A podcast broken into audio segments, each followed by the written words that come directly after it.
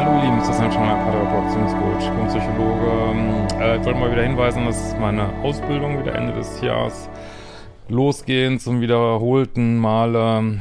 Äh, wenn du diesmal mitmachen willst, äh, für Einzelberatung und äh, Paarberatung, findest du auf meiner Webseite, gibt es oben so ein Slider Ausbildung. Ähm, ja, läuft online ab. Coole Sache, selbst wenn es wieder Corona geben sollte, alles safe. Ja, heute haben wir eine coole Frage. Wenn du auch Fragen stellen willst, kannst du über ein Formular auf liebeschip.de machen. Und zwar geht es um das Thema, ich kann mich nicht entscheiden. Diesmal äh, nicht ein Liebesding, aber könnt mir auch ruhig mal andere Fragen stellen, ist alles fein. Hallo Christian, ich habe mal eine generelle Frage, die vielleicht auch für einige andere Leute spannend sein könnte. Du redest ja öfter in deinen Videos von der suboptimalen Wirkung des Egos, das uns manchmal zu bestimmten Entscheidungen leitet, die eigentlich nicht gut für uns sind. Ich erinnere mich, dass das Ego zum Beispiel alles verstehen will, Dinge analysiert, kontrolliert, auch die Verpackung von Menschen Sachen steht, sich eine Rage ärgert, unbedingt genaue Gerechtigkeit schaffen will. Also das so, dass man zum Beispiel nicht gehen kann, wenn man unbedingt alles klären will. Derzeit stehe ich vor einer wichtigen Entscheidung, welchen Master ich studiere. Das eine in der Nähe von meinem Wohnort, in meinem bisherigen Fach, das andere im Ausland äh, ein neues, schwer in Deutschland zugängliches Fach auf Englisch. Ich leide diesbezüglich unter obsessivem Nachdenken und frage mich, ob es vielleicht auch äh, hier einen Weg geht, das Ego von dem, was man wirklich will, zu unterscheiden. Woran erkennt man das Ego in solchen Fällen? Danke schon mal. Würde mich sehr über ein Video freuen. Ja, also erstmal, äh, dass jetzt das Ego ist, weiß ich, also ich verstehe schon, was du meinst. Sicherlich, das Ego hat sicherlich Angst, dass man falsche Entscheidungen trifft und äh,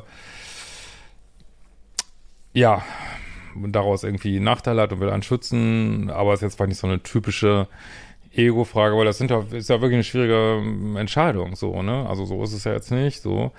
Ähm, was du da machen kannst, ist, ähm, also es einfach ist natürlich mal so eine Pro- und Kontraliste machen, hast du wahrscheinlich schon gemacht. Dann, was ich eine gute Übung finde, das kann man, glaube ich, auch ganz gut für sich machen, ist mal sich so zwei Ecken im Raum raussuchen. Eine steht für Deutschland, eine steht fürs Ausland. Kannst du mal so intuitiv machen und dann kannst du sozusagen deinem Körper mal bitten, dir zu zeigen. Also du gehst dann in die entsprechende Ecke. Entspann dich erstmal so ein bisschen und bittest in deinem Körper dir zu zeigen, ähm, okay, wenn das jetzt heute in einem Jahr wäre oder meinetwegen auch in drei Jahren, hey, wie fühle ich mich gerade und versuchst dich so komplett zu entspannen. Wie fühle ich mich gerade äh, in Us Usbekistan äh, mit diesem fremden Fach? Was habe ich vor gerade erlebt? Aber also du, du guckst sozusagen nicht in die Zukunft, sondern du bist dann in drei Jahren in der Zukunft und guckst sozusagen zurück auf die letzten drei Jahre. Das hört sich jetzt vielleicht crazy an, aber oft äh, äh, kommen da Bilder, ach, hätte ich das erlebt, hätte ich dies erlebt und äh, hätte dann jedes erlebt und das wäre so und so gewesen und ich hätte mich so und so gefühlt. Äh, und das gleiche machst du dann mit äh, Deutschland auch. Das ist eine echt coole Übung. Da kann man auch super mit dem inneren Team arbeiten, so eine Schulz von Thun Geschichte. Ähm, ja, bin aber nicht so ganz sicher, ob man das so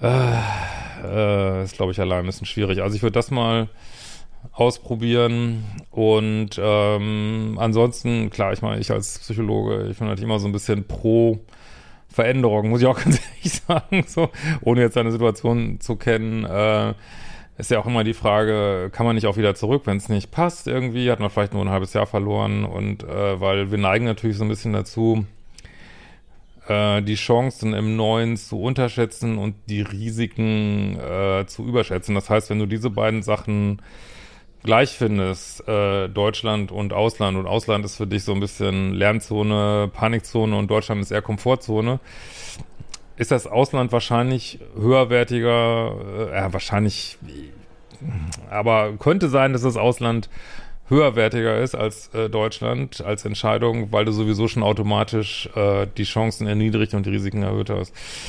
Ja, das sind ein paar Gedanken dazu. Schreibt auch gerne, wenn die anderen, die das hört, was ihr so denkt dazu. Und äh, wir werden uns bald wiedersehen.